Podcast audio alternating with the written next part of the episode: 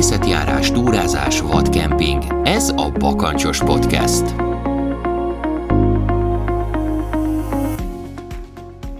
Sziasztok, kedves hallgatók! Ez itt a Bakancsos Podcast következő epizódja, szám szerint a 38. És köszöntünk titeket Mikivel. Sziasztok, kedves hallgatók! Szia, Kornélia! Szia, Miki! Jó régen találkoztunk már. Igen. Jó lusták vagyunk.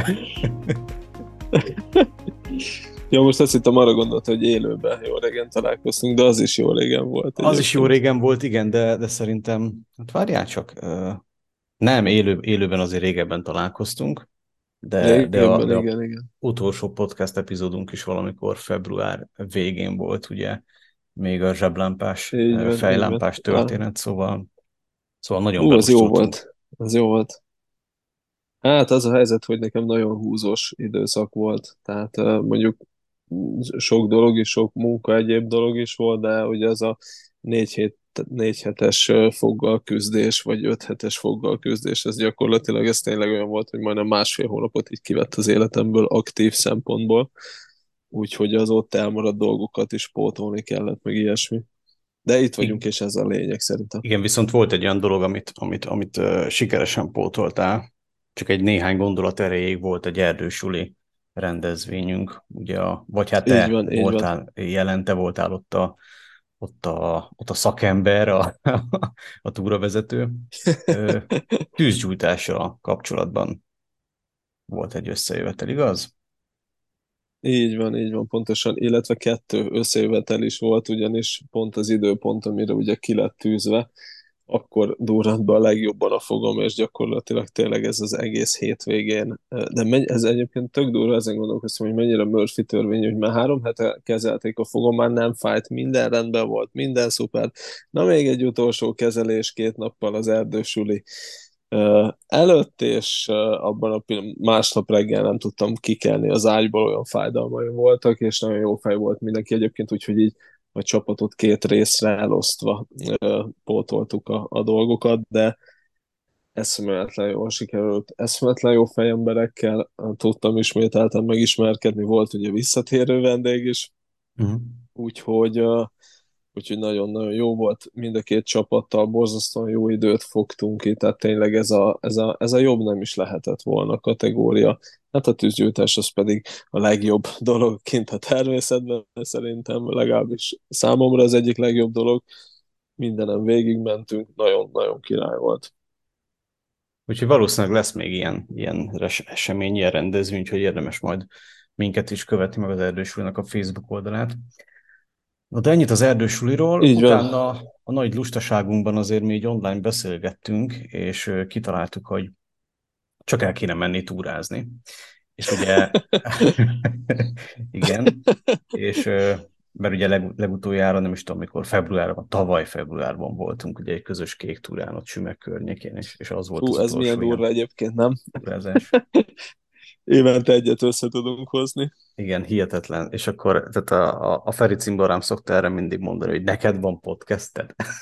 Tehát túrázós podcasted, és nem is túrázol. Hát igen, tehát gyakorlatilag ez a helyzet. Minden a fotelből okoskodunk lassan szinte. Ja.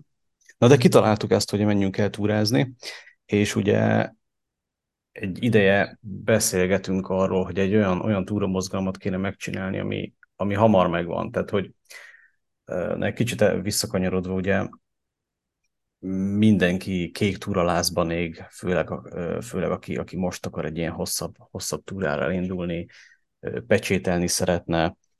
Én is így indultam, én is kék túralázban égtem, aztán utána rájöttem, hogy hát nem biztos, hogy így munka meg család mellett azt belátható időn belül tudom teljesíteni, viszont tök jó lenne teljesíteni egy ilyen túramozgalmat, és ezért elkanyarodtam az ilyen 1-2-3-4 nap alatt teljesíthető mozgalmak felé, és pont az előbb említett Feri címbomrámmal kezdtük el ezt, ugye még 2 vagy 3 évvel ezelőtt, talán még a Covid 2020-ban, igen, a Mátrában a Rákóczi túrát teljesítettük, utána tavaly a Kohászok útját, és akkor most idén kitaláltuk azt, hogy menjünk a Bakonyba, és teljesítsük a Rómer Flóris emlékutat. És mivel Bakony, ezért úgy gondoltuk, hogy hát akkor neked is szólunk, és akkor így hárman induljunk el, és teljesítsük. És ez nem jött össze. De olyan szinten nem jött össze, hogy mi például rá se léptünk a Rómer Flóris emlékút ösvényére. Ugye ez egy 72,5 kilométeren keresztül a zöld sávjelzésen tekergő útvonal a Bakonyban, és talán a Bakony legszebb pontjait köti össze.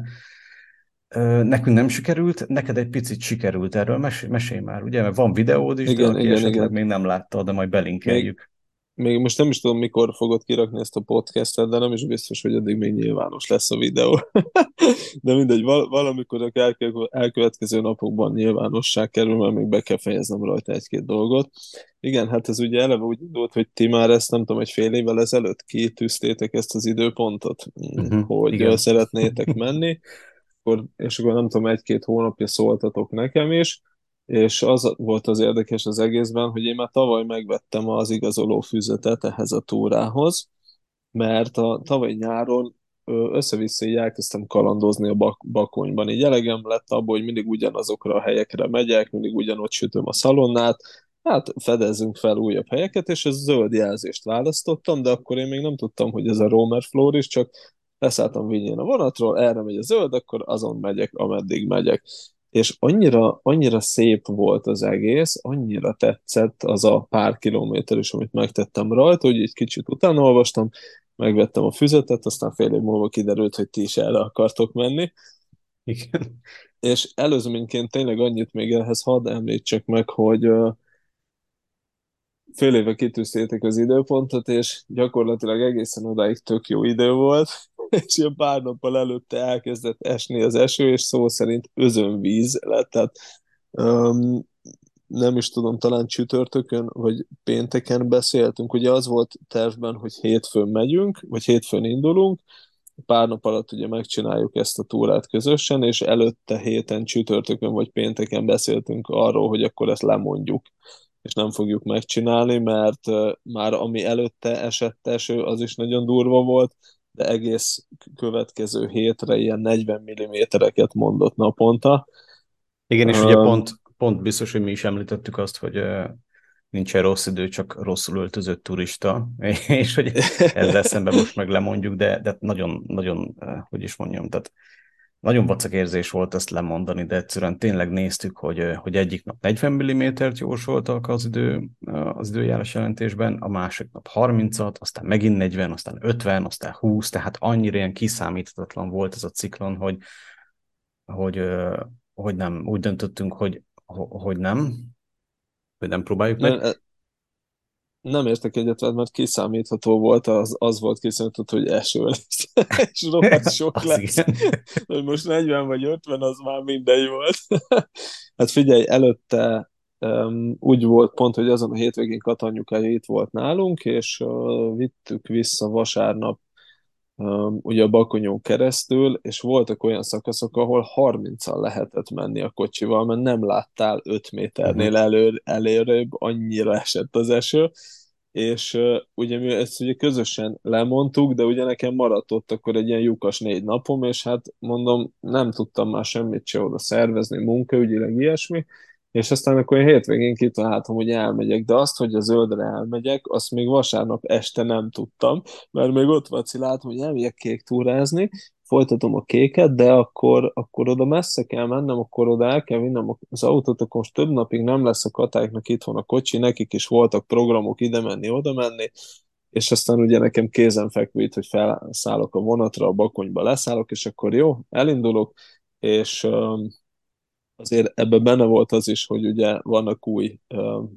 túra felszereléseim, esőkabátok, esőnadrág, új jacky, egy csomó minden, és én ezzel úgy voltam, hogy tesz, igen, és úgy voltam vele, hogy ennél durvábban nem tudom tesztelni, tehát plusz ugye az is közrejátszott, hogyha most elmentem, ugye Porva-Csesznekről indul ez a túra, következő pont Bakonybél 15 km, utána Zirc a 30. kilométernél nagyságrendileg, ezen a Rómer Flórison haladva, és bármelyiken ki tudok szállni. Tehát, hogyha annyira rossz az idő, felülök a buszra vagy a vonatra, aztán akkor hazamegyek, tehát olyan effektív sok vesztenivalom nem volt vele, és hát akkor én ugye úgy döntöttem, de szó szerint vasárnap este 10 órakor döntöttem el, hogy ott volt a cuccma összepakolva, és most ide megyek, vagy oda megyek, vagy ez lesz, vagy az lesz.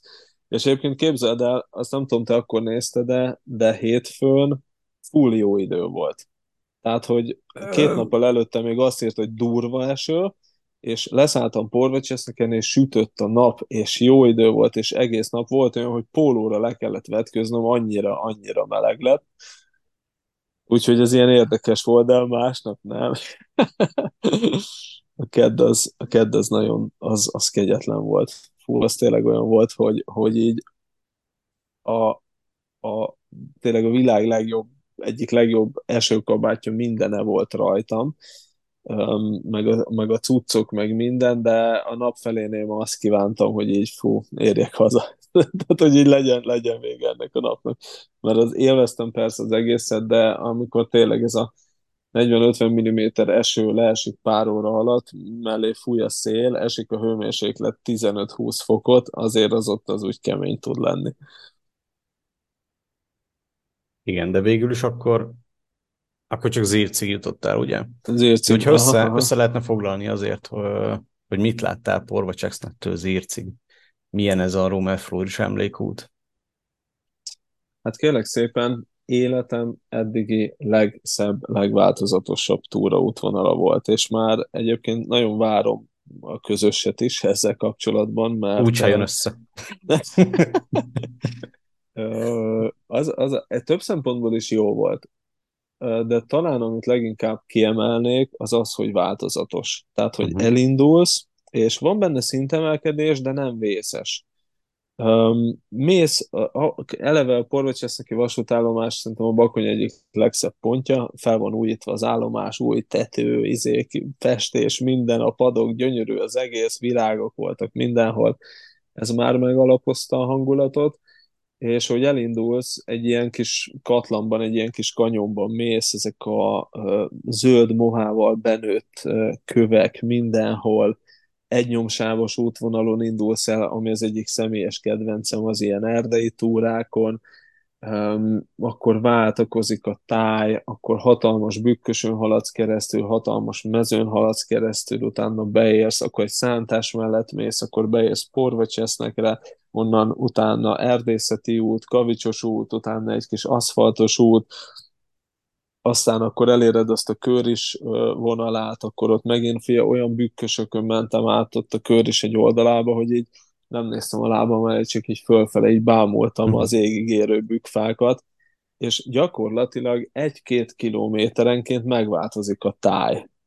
És ez annyira izgalmassá teszi az egész útvonalat, nagyon-nagyon tetszett, de tényleg, és az érdekes az egészben, hogy tényleg ugye az első nap úgy mentem, az volt a tervem, hogy Bakonybélnél függőágyazok, aztán sajnos az ott nem jött össze, mert bükkös van az útvonal mellett Bakonyban, és ugye bükkösben nem alszunk, mert azok nagyon könnyen dőlnek, hát ráadásul ezek a hatalmas bükkösök, fölázott talaj az esőtől, ott nem akartam, és aztán tovább mentem, és végül ugye a Gerencepatak völgyében ott a kerekes, soha nem tudom, Kerteskői-szurdok, vagy Kerteskői-szurdok. Na mindegy, az a lényeg, hogy annak a bejáratánál sikerült tábort vernem, szerintem az egyik legszebb hely volt, ahol valaha függőágyaztam, meg aludtam, és az egészben az volt a pláne, hogy ott már annyira fáradtságból, annyira csak ilyen random módon mentem, és semmi mással nem foglalkoztam, csak néztem, hol találok két olyan fát, ahol nagy valószínűséggel nem dől rám semmi, nincsenek kidőlt fák a környéken, és itt a nagy szenvedésben a végén megtaláltam szerintem az útvonalnak az egyik legszebb helyét, ahol lehetett csak táborozni, és ott is az a szurdok, én mindig el vagyok ájulva itt a Vinye cuha szurdoktól, hogy ez milyen gyönyörű, szép, és valóban így van, és hihetetlen, hogy még mindig vannak mennyi olyan hely van, ahol még nem jártunk, nem voltunk, és olyan, hogy így leesik az állad, amikor így odaérsz, és így meglátod. És amikor leértem a szurdok aljába, a szarvastehenek ott legeléztek a mezőn, amikor megcsináltam a vacsorámat, ültem a függőágyba, szembe két róka játszott a patak túloldalán, az őszbak meg jött le így a hegyoldalon, és legalább 10 percig néztem, mert a patakcsobogás ugye elnyomja az egyéb zajokat, és nem vették észre, hogy ott vagyok, és ott ülök, és fú, nagyon, nagyon jó volt. Mint egy Walt Disney mesében, ugye? Hát, a Miki egér ott hajózott a Gerencepatak. Igen, az állatok kergetőztek, játszadoztak ott ja, a patakparton. De tényleg, tehát meg az első nap óriási szerencsém volt, tehát ezt nem is gondoltam, hogy majdnem azt mondom, hogy végig verőfényes napsütésben. Jó, azért amikor elment a fel, akkor az összes jacket magamra kellett venni, ami volt. Igen. De gyakorlatilag tényleg, hogy annyira szép, annyira változatos, 2 kilométerenként nem tudsz ugyanolyan helyen menni, mint ahol előtte mentél, és ez nekem amúgy is, ez nagyon tetszik ez a dolog. Igen, hát én még csak a térképen keresztül követtem ezt a zöld sávot, de pont ugyanez, ezt gondoltam én is, hogy ezért is lenne érdemes elkezdeni. És persze azért is, mert egy nagyon szép kitűzőt lehet érte kapni, ugye, aki esetleg még nem találkozott ilyen jelvényszer, illetve nem kitűző, bocsánat, jelvényszerű túramozgalommal, ugye az a lényege, hogy bejársz egy ilyen útvonalat, és akkor különböző helyeket kell fölkeresni, ahol vagy bélyegzel, mint például a kék túra esetében, vagy például egy helyi vállalkozásnak a bélyegzőjével tudod igazolni, hogy te ott jártál, tehát például, hogyha az a túraútvonal érint egy települést, és ott mondjuk megállsz meginni egy kávét, sört, sütit, akármit, akkor annak a vendéglátóipari helynek a bélyegzővel is tudod igazolni, hogy ott jártál, vagy például a Rómer Flóris út esetében is vannak különböző jelzések fákra, különböző helyekre elhelyezve, amiket egy ilyen kis füzetkébe be lehet írogatni, vagy pedig ugye, hogyha ezek nem elérhetők, mondjuk éjszaka teljesíted, és nincsen nyitva az a bizonyos hely, vagy mondjuk kidőlt az a fa éppen, amire azokat a jelzéseket festették, akkor pedig ugye lefotózod magadat az adott helyszínen, jól felismerhetően, és akkor ezeket el tudod vinni a Rómer Flóris esetében az Ösvénytaposó Barátytársaság, aki karban tartja ezt az útvonalat, és akkor ők leigazolják neked a teljesítést, és akkor megkapod ezt a jelvényt, vagy éppen emléklapot, vagy kitűzőt, vagy különböző ilyen díjakat lehet ezekért kapni. És tényleg azért is jó szerintem, mert aki még kacsingat a kék túrára, de egy picit megijed a távolságtól, vagy attól, hogy tényleg, ahogy én is, hogy nem láttam egyszerűen, hogy mikor tudom a kezembe kapni a kék túra jelvényt, annak érdemes lehet, mert egy ilyen 72 kilométeres túrát, ugye, még hogyha nem is akarunk kint aludni az erdőben, akkor is ezt a Rómer Flóris emlékutat, ezt egy zirci vagy bakonybéli szállással, akár tömegközlekedéssel is meg lehet oldani, ugye csillagtúra szerűen mondjuk egy 4 nap alatt. Ugye, igen. Amikor készültünk az útra, akkor én levelet írtam az Egyesületnek, illetve az Ösvénytaposó Barátytársaságnak, és akkor ők is azt javasolták, hogy 4 napnyi, vagy 4 napos bontásban ezt nagyon szépen lehet teljesíteni. De te jutottál Zircig, és akkor jól megálltál.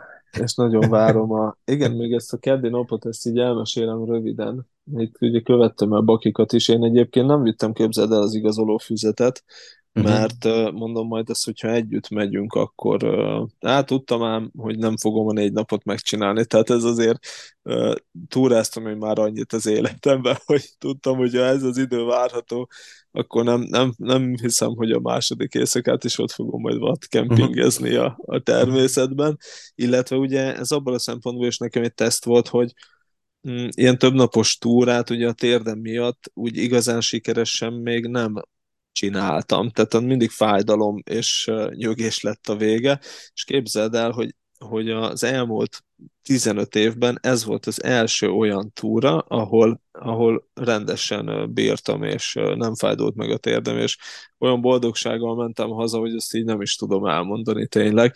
Jó, nagyon sok mindenre odafigyeltem, csináltam a gyakorlatokat, amiket szoktam meg, előtte is egy picikét rákészültem, de nagyon, nagyon ebből a szempontból is nagyon jól sikerült. Szóval nem vittem a füzetet magammal, hogy majd, hogyha együtt megyünk akkor, de közben meg láttam a fákon a kis számokat, jelzéseket, amiket fel kell írogatni, meg hát amúgy az eső miatt sem vittem, mert hát a második nap esély nem lett volna, hogy ott bármit is elővedd a kis füzetedet, és bármit is csinálj vele.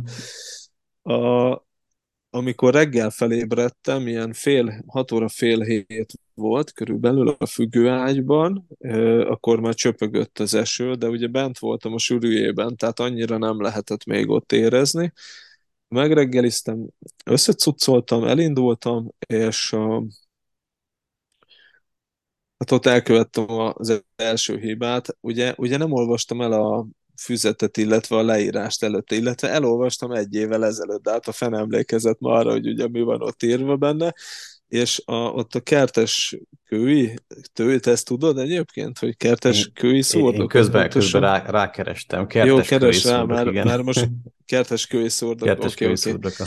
Szóval azután az öldjelzés az Pénzesgyőr felé haladt tovább, viszont ott a Rómer Flóris az letér róla, és a másik irányba kell menni, és hát mi ott már szakadt az eső, én nem foglalkoztam ezekkel a dolgokkal, csak mentem tovább, annak is örültem, hogy megyek, meg jót aludtam, meg minden, és az zöldjelzésen haladtam tovább, és még mielőtt Pénzesgyőrre odaértem, akkor megálltam az egyik fa alatt így inni, és mondom, megnézem a navigáció most már, hogy akkor itt hogyan is megy majd Pénzesgyőr utána az útvonalatod, és így csak a Rómer Flóris volt bekapcsolva a térképen, és mondom, hát hol vagy ez? 2 kilométerrel odébb vagyok, vagy 3-ban, mitől kéne mennem. Hát itt a zöld jelzés, és aztán utána esett le, hogy ja, tényleg itt van egy szakasz, ahol ez így átér, hát nem baj. Ott volt egy nagyon örömteli dolog, mert pont vizet kerestem Pénzesgyőrön, kék kútra vadáztam, szakadt az eső, lélek nem volt sehol, és egyszer csak így pár perccel később szembe jött velem egy lány az utcán, és nem mondom, hogy megkérdezem, hol van Kéküt, és kiderült, hogy egy 15 évvel ezelőtt én nagyon kedves ismerősöm, akik oda költöztek Pénzesgyőrre, és akkor így befogadott, adott inni mindent. Befogadott. Aztán... Ja, látta, hogy nézek ki. Hát, hogy ki ez a szerencsétlen. Szegény hajléktalan gyerek. És aztán utána ott egy buszmegállóba kajáltam, és pont akkor befejeztem a kaját, akkor kezdett el úgy igazán szakadni. Odáig is rendesen esett, de akkor az, amikor az 1 métert nem látsz előre, mondom, mindegy, hát most mit csináljak, tesztelni jöttem az új esőkabátot, és aztán elindultam. És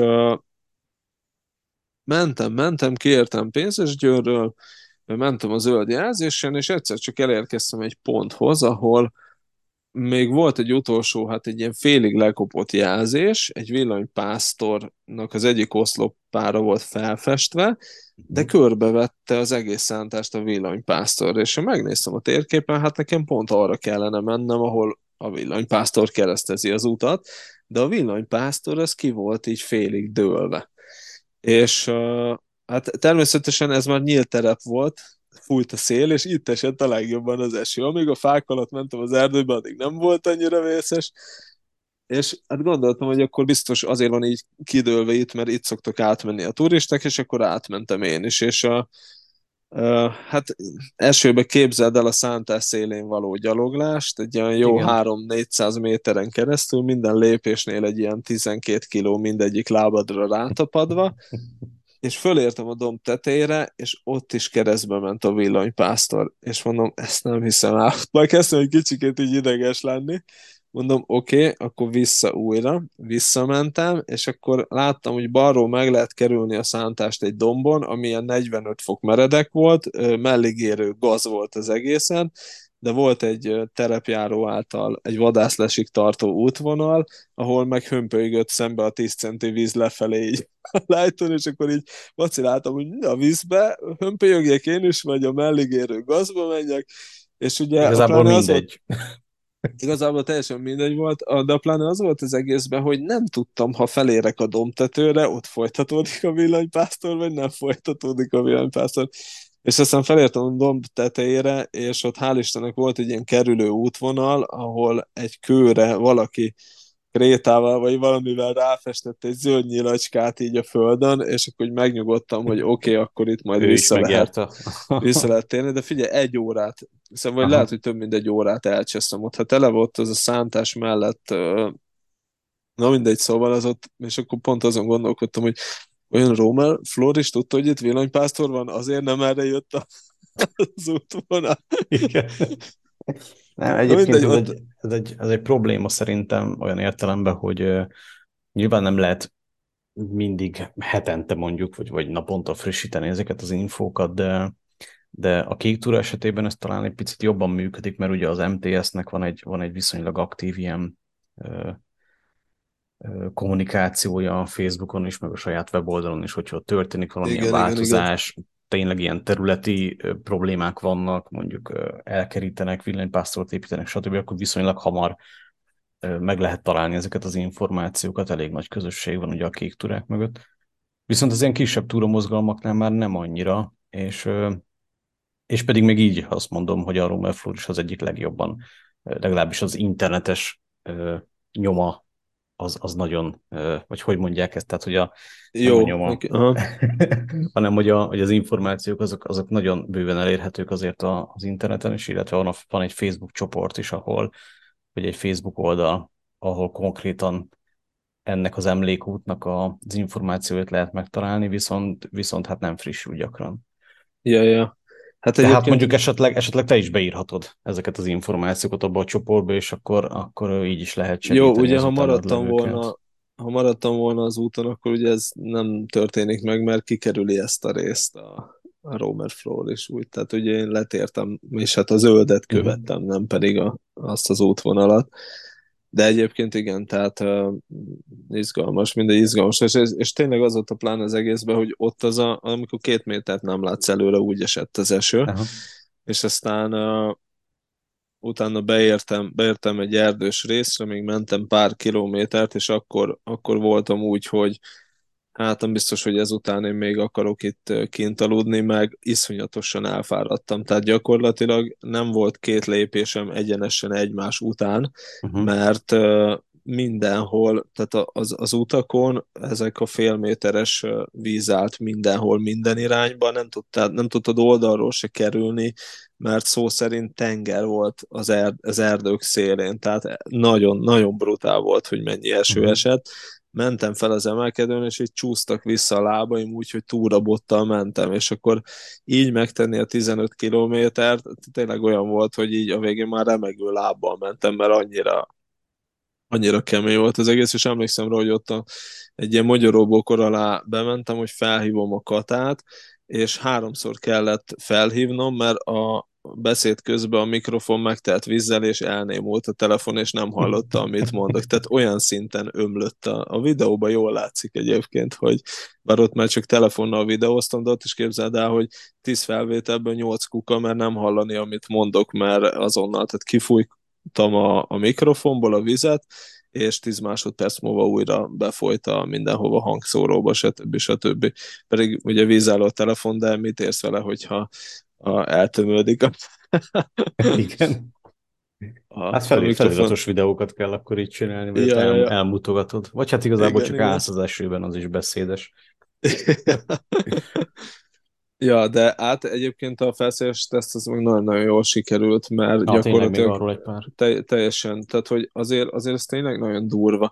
Ugye a múltkor mondtad nekem ezt a gyapjú pólót, amit hogy vettél egy gyapjú pólót, és hogy mekkora királyság az egész, és most például egy új olyan póló volt rajtam, ami nem is teljes gyapjú, hanem 50% gyapjú, 50% pedig ilyen szintetikus cucc, és hallod, így hazaértem, és így levettem, kiraktam, és nem volt szaga.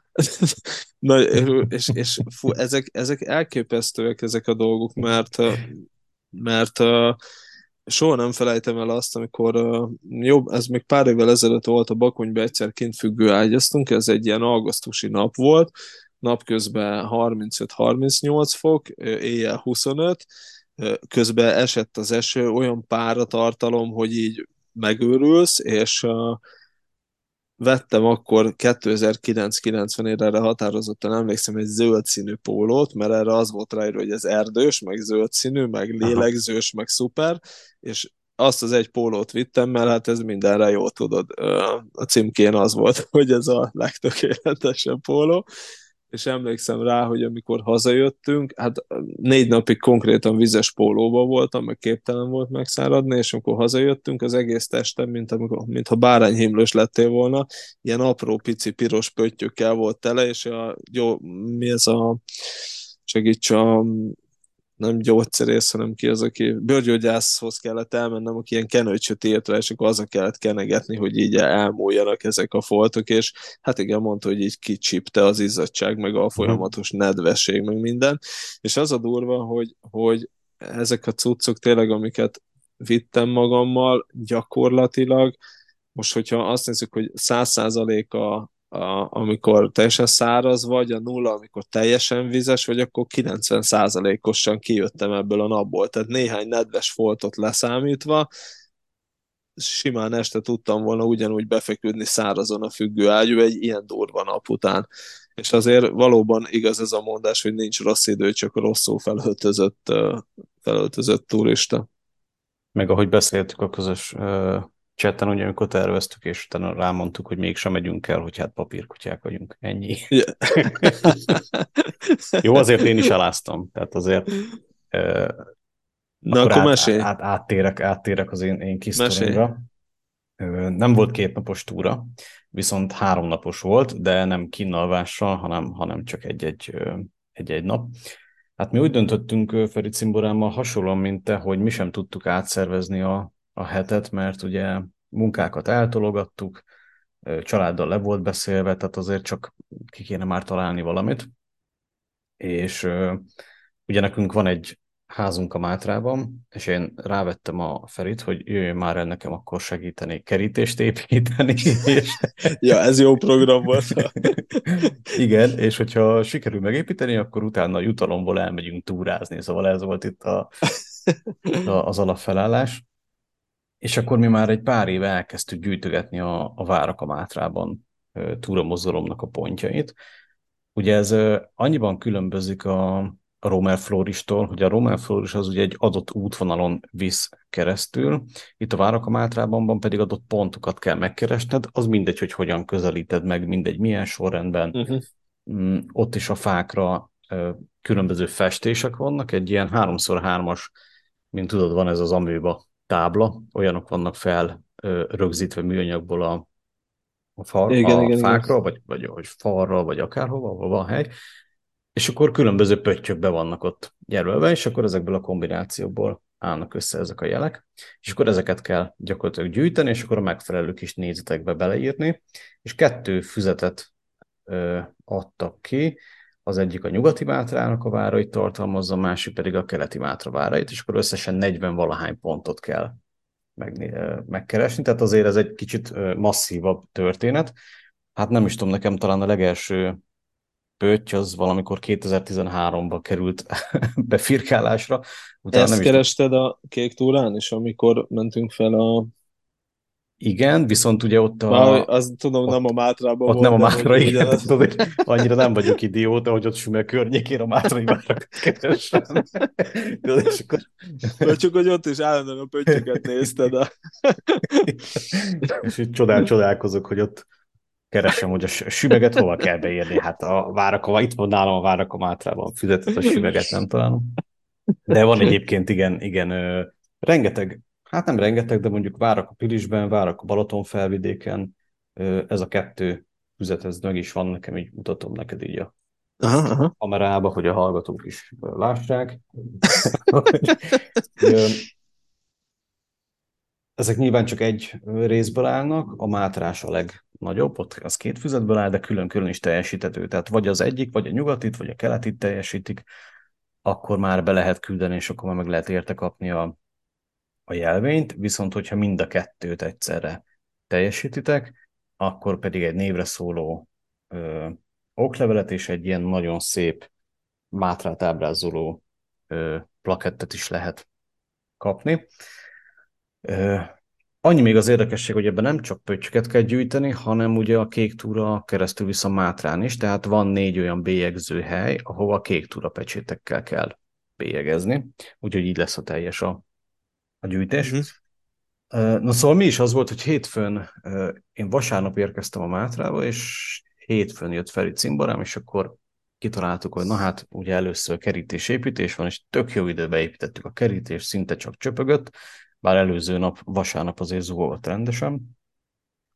Na de kedden. Tehát kedd az úgy indult, hogy Parád környéki pontokat néztünk ki. A Ilona-völgyi vízesés, az talán meg az Ilona-völgyi Sándorlit, az talán ismerős lehet sokaknak. Igen. Parádsasvár, tehát a Parádfürdőtől kell elindulni, és ott egy nagyon, nagyon szép és elég népszerű kirándulóhely. Na hát senki nem volt. Tehát jó, egyrészt ugye hétfő volt, nyilván az is egy picit megtizedeli azért a turisták számát, de mire odaértünk olyan 9 óra környékén, már ömlött a víz. Tehát ezt úgy képzeld el, hogy én vittem a fényképezőmet, hogy majd nagyon szép tájképeket fogok fotózni, és ugye egyrészt az is, hát vízálló a ház elvileg, de olyan szinten esett, hogy én 2 fotózás után inkább nejlonszatyorba csomagoltam, és bent hagytam az autóba, mert én mondom, ezt nem akarom megkockáztatni. Az első nap viszont mi elfelejtettünk jobban védekezni az eső ellen, tehát én azt hittem, hogy nekem a hátizsákom az vízálló. Na most ez igaz is, viszont a cipzároknál nem. Igen. És olyan szinten esett az eső, hogy már ott a cipzárok mellett is azért elkezdett beszivárogni, tehát amit én beraktam magamnak, ugye egy pózok, meg egy pótpóló, mert azért az legyen, hogy helázik az ember, hát az már nem volt utána pótzokni, meg pótpóló, mert úgy, szinte ugyanolyan vizes volt, mint ami a lábunkon is. Szerencsére a füzeteket azt én otthon hagytam, Feri cimborám hozta magával, hát neki egy picit el is ázott. Úgyhogy igen, ez az első tipp, hogy tök mindegy, hogy mennyire vízálló a hátizsák, azért, hogyha nagyon olyan dolgokat viszünk magunkkal, amit védeni kell, tehát mondjuk... Ezt mindent külön vízálló csomagban. Igen, és ő szerencsétlen meg úgy is járt, hogy neki eladtak valamelyik, nem is tudom melyik túraboltban egy vízállónak mondott, ott van ez a dry bag, és, igen. És hát nem, tehát az is beázott. Tehát olyan szinten, pedig az hátizsákon belül volt. Úgyhogy tényleg nagyon szakadt. Viszont megérte, mert nem tudom, hogy te jártál már az Ilona-völgyi vízesésnél. Nem. Ez ugye Magyarország legmagasabbról lezúduló vízesése. Na most ezt nem kell nagyon, tehát azért nem Erdélyben vagyunk, nem olyan szintű vízesés, vagy mint ami a Bazsi túrák videóiban és láthatók, ugye Szlovéniában. Ez 10 vagy 12 méter magasról esik alá, viszont nyáron, amikor nincsen akkor a vízhozam, és ugye a legtöbb turista odajár, hát ez inkább csak úgy csörgedezik. Na hát most nem. Tehát most gyakorlatilag olyan brutális víz árama volt, hogy hihetetlen kaland volt. Tehát gyakorlatilag megközelítettem nagyjából olyan 2-3 méterre, és a víz permet, meg az a hang, meg az a morajlás, az már annyira durva volt, hogy ez tényleg egy életre szóló élmény. Tök jó.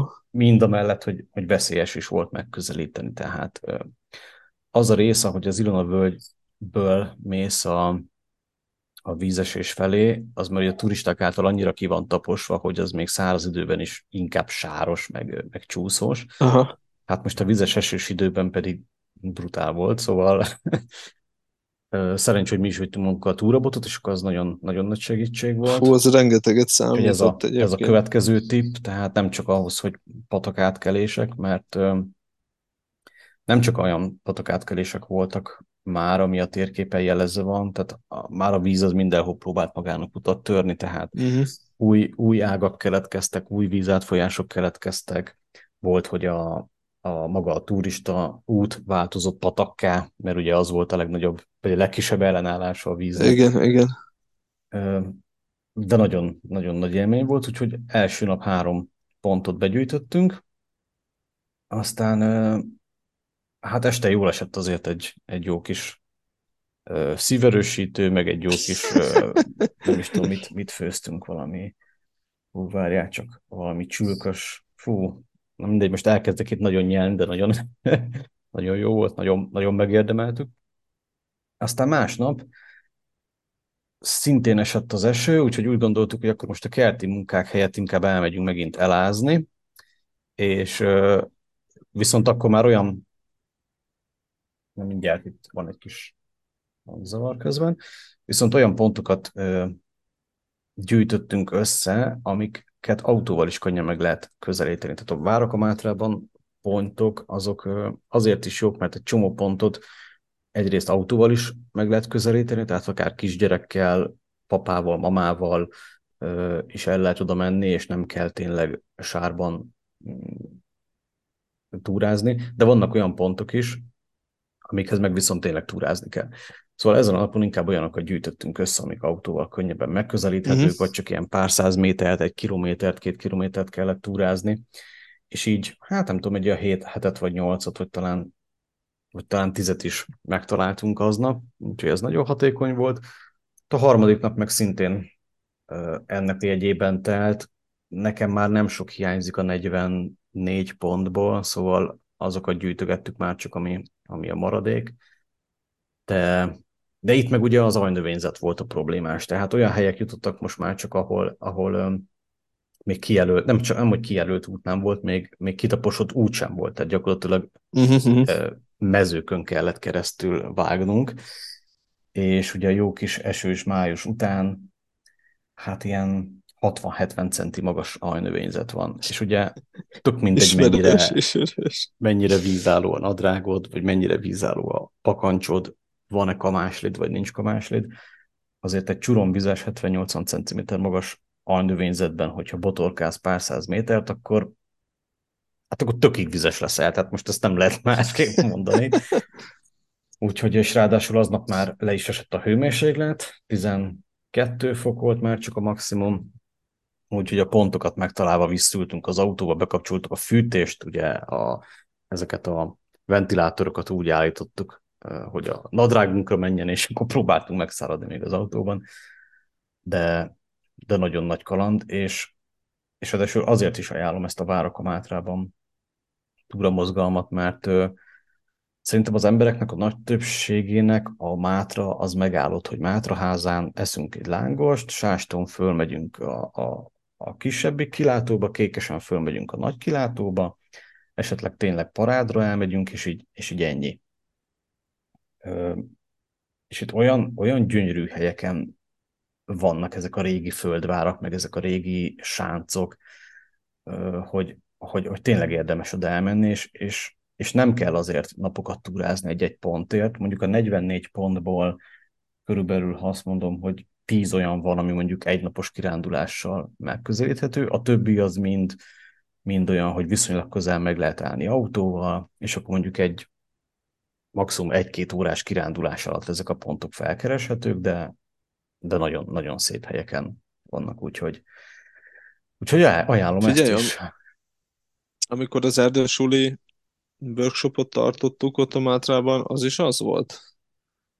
Ott is egy olyan helyen voltunk, igen, tehát ahol az a Parád Vörösvár nevű helyen voltunk. Ja, Vörösvár, tényleg. Igen, ahol iszonyat szép kilátás van egyébként a Parádra, az Ilona-völgyre, Sándorrétre, onnan még a Kékes is látszik, Kékes és is. Ott gyakorolgattuk a tájolást, mert ott tényleg hegycsúcsokra is lehet tájolni, meg a parádi templomtoronyra is lehet tájolni. Igen, település, minden. Kékes tetőre is, úgyhogy igen. Hát ott Parád környékén a több ilyen pont van.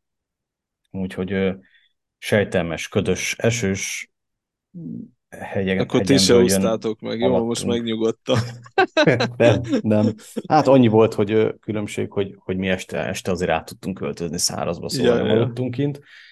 Bár azért mi is sajnáltuk, de hát az a baj, idézőjelben baj azzal a telekkel, vagy azzal a házzal, ami nekünk ott van, hogy és azért mondom, hogy idézőjelben, mert a kert végében patak van, tehát ez nyilván egy tök jó dolog, de most egy ekkora esőzés után ez már annyira nem jó dolog, mert abból a kis patakból egy hatalmas folyó lett, és ugye a hegy is nyomja ki a vizet, tehát oda kell figyelni a talaji vízre, a szivattyúkat be kellett kapcsolni, szóval azért ott egy picit észen kellett lenni, de most már talán konszolidálódik a helyzet, és visszavonul a víz. De ahogy beérsz vagy ahogy beállsz autóval az udvarra, és onnan, mit tudom én, egy ilyen 80 méterre van a patak, hát már hallottad azt a morajlást, amit az a nagy víztömeg okozott. Úgyhogy a kövek azok nem látszottak ki, csak a nagy hullámok. Képzeld el, erről eszembe jutottad azt, hogy amikor felvertem a tábort, akkor az úgy nézett ki, hogy ment a zöld jelzés, annak jobb oldalán csörgedezett a patak, és én az úttól bal oldalra kb. Egy 3-4 méterre tettem fel a függő ágyat. Tehát a 6-7 méteren belül voltam a patakhoz képest, és hogy így hallgattam mondom, csobog a patak, úristen, de imádom, de erre fogok elaludni, imádom az ilyen monoton zajokat, és aztán egy idő után annyira kezdett csobogni a patak, hogy nem bírtam, és füldugót kellett beragnom, mert szó szerint már zavart, hogy hát ezt mondom, lehet, hogy akkor ért oda az özönvíznek, de tényleg, tehát egy idő után zavart, aztán valamikor, nem tudom, még évfél előtt felébredtem, na jó, mondom, oké, most jön a füldugó, most nem játszok tovább. Igen, és ugye nekem az jutott erről eszembe, még beszéltünk talán még a Bakancsos Podcast, mikor indult, akkor ugye az időjárással kapcsolatban is voltak vendégeink kétszer is, és most fejből meg nem mondom, hogy melyik részben, de ugye a villámárvizekről is beszéltünk, ugye nem csak az a veszélyes, hogy például Bükkösben könnyebben dőlhetnek a fák, főleg, hogy egy 3-4 napon keresztül is folyamatosan mossa ki a talajt az eső, meg ugye csúszamlások is voltak, igen, kisebb földcsúszamlások, akkor pont ott Nógrád megyében, azt hiszem pont Nógrádspeken történt egy olyan, hogy ott be is tört a víz a településre, és ott néhány ház lakhatatlanná vált, és ki is kellett telepíteni embereket, elég nagy károk keletkeztek, szóval ezt túrázási szempontjából is oda kell figyelni, mert egy ilyen villámárvíz, ahogy a neve is mutatja, az gyorsan jöhet, és hogyha rossz helyen van a sátrunk, ha rossz helyen táborozunk, akkor abból nagyobb probléma is lehet. Bizony. Úgyhogy mind a mellett, hogy nagyon jó szerintem egy ilyen esős időjárásban túrázni, azért veszélyes, és szóval oda kell figyelni, és azért nem biztos, hogy ajánlom. Na, szóval ezt akarom mondani. Na figyelj, most akkor ezt hozzá is fűzném a tegnapi élményemet, ami ilyen nagyon, nagyon hirtelen felindulásból elkövetett erdőjárás következett be. Igazából annyi volt a lényeg, hogy most így szeretném ezt, hogy így edzésben maradjak még ilyesmi, és akkor kitaláltam, hogy egy héten egy alkalommal elmegyek egyet így. Hát, ha túrázni, ha nem jön össze, akkor csak itt Sokorói Dombságban vagy valami futok egy-két órát, majd idézőjelben futok, tehát hogy gyaloglok egyet, hogy a lábaim így mozgásban maradjanak, és aztán tegnap kitaláltam azt, hogy hát akkor elmegyek megint Vinyére, leteszem a kocsit, átmegyek vonattal a Zircre, onnan vissza gyaloglom Vinyére, az egy ilyen 15 kilométer, félúton pedig kint alszom az erdőben, méghozzá abból a célból, hogy szabad ég alatt alszom, csak egy matracot viszek magammal, egy kiltet, ugyanis megnéztem az időjárás előrejelzéseket, és verőfényes napsütés, 28-29 fok, éjjel 15 fok, nem mondom, tökéletes, és a sztori vége annyi lát, hogy leszálltam Zircen, természetesen szakadt az eső, már Vinyén is nagyon be volt borulva, és megnéztem az időjárások az appokat, a 3-at megnéztem, és még mindig azt mutatta, hogy verőfényes napsütés van, és hát ugye helyi jelleggel a hegyek között nagyon durván, tehát változhat, és nagyon gyorsan kialakulhatnak, olyan pára volt, hogy alig kaptam levegőt, és aztán az a lényeg, hogy elértem Porva-Cseszneket, addig 5-ször vagy 6-szor szakadt le az ég, de úgy, hogy ez a dézsából öntötték csak 2-3 percig, és mire odaértem ahhoz a táborhelyhez, amit eredetileg terveztem volna, akkor az így úgy nézett ki, hogy hát ilyen derékig érő gaz, ami csuromvíz, és közben ilyen pocsolyák így mindenhol, és semmit nem vittem magammal, csak a matracot, meg a kiltet, hogy ez szuper, szuper, nézem majd a csillagokat itt az elalvás folyamán, hát így esélytelen volt, és utána átmentem egy másik helyhez, még ami Vinyéhez közelebb van, ahol van egy frankó esőbeálló, és hogy akkor ott fogom tölteni az éjszakát, tehát akkor nem fogom nézni a csillagokat, de legalább nem fogok elázni, és képzeld el, hogy ilyen kajamaradékok voltak ott lerakva, és millió hangya mászott az egésznek az alján, pedig az egy olyan kis faház, aminek van ablaka is, rendes tető, akár ilyen 3-4 ember is tudna bivakolni benne, van ajzat, tehát az is deszkákból meg van csinálva, jó, régi, meg már kicsit idejét múlt, de alkalmas lenne a célra, és így a hangyaboly ott így a közepén, és akkor így, oké, akkor mondom, ezt így hagyjuk, és akkor még egy picikét így elgondolkoztam, hogy lehet, hogy megkockáztatom, hát mondom, ha elkezd esni az eső, akkor összecuccolok, pár kilométerre van az autó, hát mi lehet a legrosszabb? Leültem az egyik padhoz, ami természetesen csupa víz volt, ezért a polifómot kiterítettem, leültem rá, megettem amit vacsorára szántam, és így magam mellé néztem, és ilyen 10 mesztelen csiga mászott a polifómon, így keresztül kasul a hátizsákomon, ugye az eső ezeket így előhozta. Hát de azok cukik. Nagyon-nagyon. Képzeld el, ezen a Rómer Flórison egyébként ott is a hátizsákom az csak így le volt dobva a földre, a függőágy alá, és még most is ott vannak rajta a csiganyomok keresztben. Ja, azt hittem, hogy még a csigák még ott vannak. Nem, a csiganyomok keresztben ilyen, mintha ilyen 10 autópálya keresztezni így egymást minden irányból. Szóval a tegnapi nap folyamán azt ott úgy döntöttem, hogy jó, ezt most hagyjuk, mert erre annyira most nincsen szüksége. Oké, akkor tegnap is papírkutya voltál. Mind az állat. Most az ördön bebizonyítottam, hogy kemény vagyok, mondom, most lehet lazítani. Oké. Hát akkor jövünk 2 hét múlva. Ugye? Így van. Próbáljuk tartani. Igyekszünk tartani, így van. 2 hét múlva akkor ismét a Papírkutyák Podcast. A Hogyan nem mentünk el túrázni következő epizódja. És hogyan áztunk szét.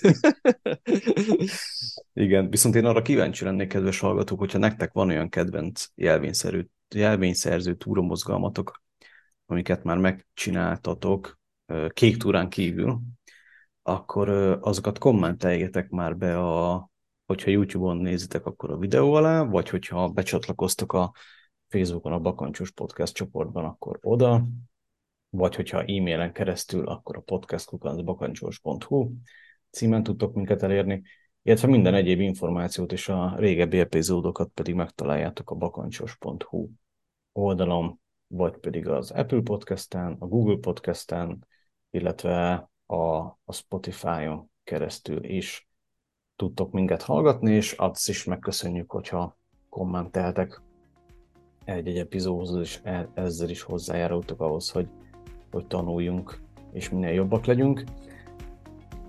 És akkor ajánljuk a Rómer Flóris útvonalat, legalábbis én, mert én már voltam rajta.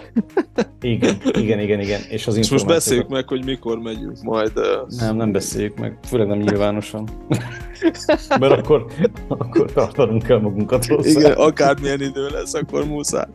Nem, majd adáson kívül megbeszéljük. Jó, oké. És persze be fogjuk linkelni a minden Rómer Flóris emlékútnak a hivatalos oldalát, mint pedig a Várak a Mátrában mozgalomnak, mert mind a 2 teljesítésre érdemes, és érdemes rajtuk elindulni.